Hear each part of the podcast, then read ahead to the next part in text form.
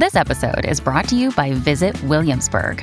In Williamsburg, Virginia, there's never too much of a good thing. Whether you're a foodie, a golfer, a history buff, a shopaholic, an outdoor enthusiast, or a thrill seeker, you'll find what you came for here and more. So ask yourself, what is it you want? Discover Williamsburg and plan your trip at visitwilliamsburg.com. Sotto costo 1 euro. Fino all'11 maggio, lo Smart TV LG OLED Evo Gallery Edition 55 pollici più il piedistallo insieme a 999 euro perché 1 euro batte forte sempre. Hiring for your small business? If you're not looking for professionals on LinkedIn, you're looking in the wrong place. That's like looking for your car keys in a fish tank. LinkedIn helps you hire professionals you can't find anywhere else, even those who aren't actively searching for a new job but might be open to the perfect role. In a given month, over 70% of LinkedIn users don't even visit other leading job sites. So start looking in the right place. With LinkedIn, you can hire professionals like a professional. Post your free job on linkedin.com slash people today.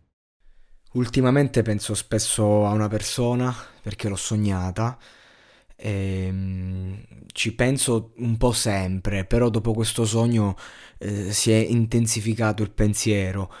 E questa persona purtroppo non la sento da un po' perché ci siamo scritti delle lettere fino a un anno fa, poi il Covid ci siamo un po' persi, io magari sto aspettando che si può riandare a trovare. E mo diciamo che Sto facendo i colpi, eh, sto facendo i conti, non i colpi, i colpi li sento addosso, sto facendo i conti con i miei sensi di colpa perché vorrei magari chiamare la madre, sapere come sta, però c'è una parte di me che vuole un po' preservarsi, diciamo, da cose così dolorose perché perché mi fa soffrire il pensiero e, e quindi mm, sono qui inetto nella mia stanza e ho bisogno di parlare di questa faccenda.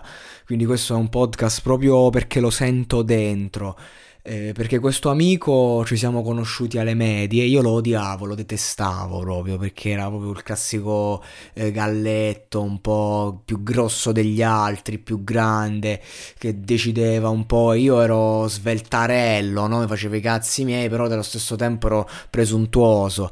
E lui diciamo che ci fu un'occasione in cui proprio radunò tutta la classe e cercò diciamo di umiliarmi, eh, di sottomettermi, ma io non, non mi sono sottomesso nonostante la situazione era drastica. E quando sono rientrati i professori io comunque non lo infamai eh, e da quel momento in poi siamo diventati grandi amici, ma grandissimi, ci nacque del rispetto, cioè ce le siamo dette un attimo e lui era la voce grossa e io lì imparai tantissimo, fu un'esperienza pazzesca quella.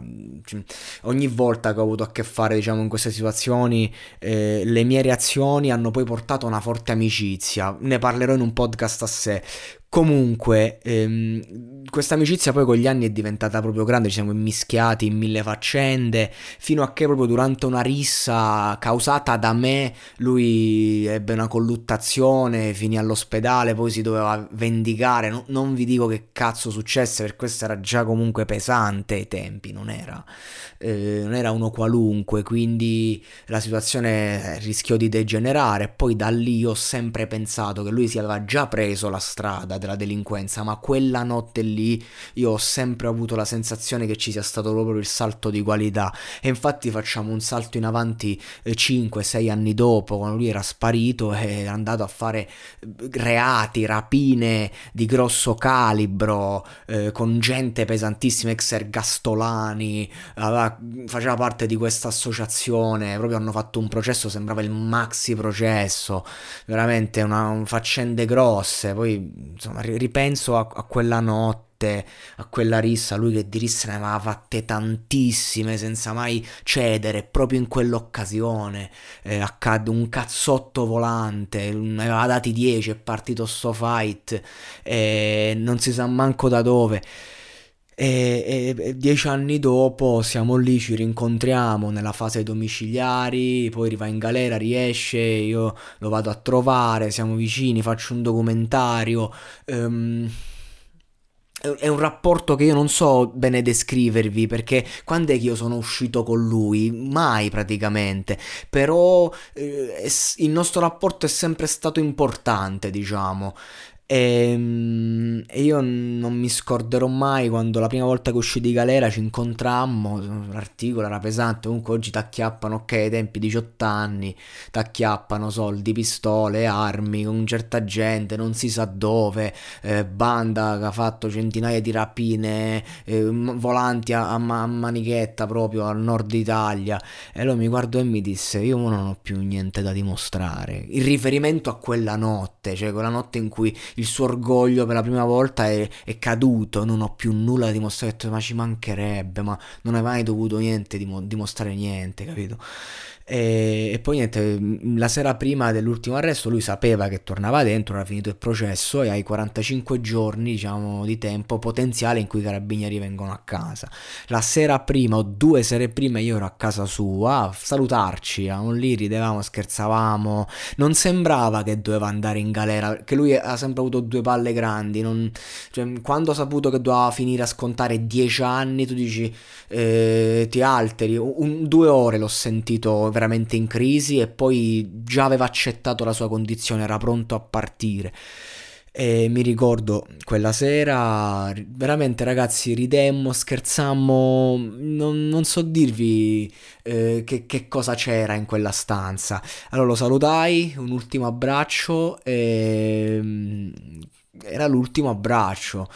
Me ne andai e gli dissi: Guarda, se scherzammo su questa cosa, quando ti vengono a prendere, me lo dici. Io corro davanti a casa mia tua e ti faccio una ripresa pazzesca con le forze dell'ordine che ti arrestano. Una ripresa faraonica. Facciamo un documentario quando esci. Ridi e scherzare. Quella mattina mi arriva un messaggio: Sono arrivati. Io, ragazzi, eh, tutto ha perso di importanza. Ho preso la videocamera, ho corso come un pazzo, mi metto lì davanti, una bestia alta tre metri, anticrimine mi si avvicina, chi sei? Chi stai fai? No, eh, eh, sono un giornalista, prima cosa che mi viene in mente da dire. E, e fa giornalista, per chi lavori per il centro? Faccio, eh, che sei un freelance, sono un freelance, sono un freelance. E chi ti ha avvisato? A quel momento esce lui, mi guarda con un ghigno, cioè ti stanno a portare per dieci anni, però come fai a non ridere là? Eh, certo, non ridi perché insomma ci sta la madre, poverina, a soffrire, proprio soffrire brutto. Eh, però comunque un attimo, un ghigno e io guardo quello e faccio, eh, la gente. Indicando, io come a dire qualcuno mi ha avvertito. Eh, e, e, quello si, si, distrae, diciamo, io me ne, me ne vado, cioè mi lascia in pace, io me ne vado, lo guardo con la coda dell'occhio. E faccio un cenno con la mano a metà e lui mi fa un cenno col volto per salutarmi. E questo è stato non l'ultimo ricordo perché poi sono andato a trovarlo in carcere, stava bene, stava bene comunque anche se stava male, magari lui non me l'avrebbe mai fatto vedere perché lui sa benissimo che quando incontri qualcuno da fuori comunque stai carico, no? L'orgoglio anche, no? È stata un'ora bellissima, gli dissi, io quel periodo stavo mezzo con una ragazza e feci la battuta tutti gli anni in cui te le sei scopate tutte, mo sono io che scopo. Fatti un sacco di risate. È stato bellissimo, stata un'ora meravigliosa, poi ecco, eh, ci incontreremo appena possibile. E niente, io sono veramente...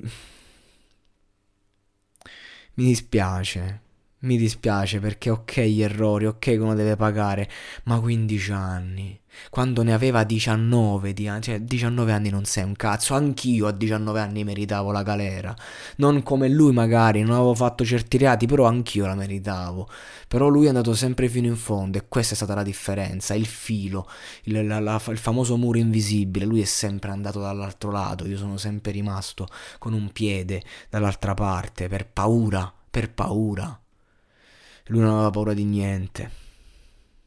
Mi manchi, mi manchi da morire. E adesso un bel caffè finito.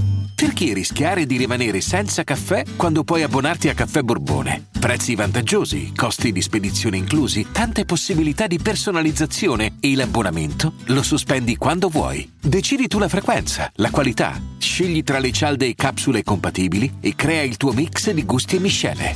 Mai più senza caffè con l'abbonamento Caffè Borbone. Tutte le info su caffèborbone.com.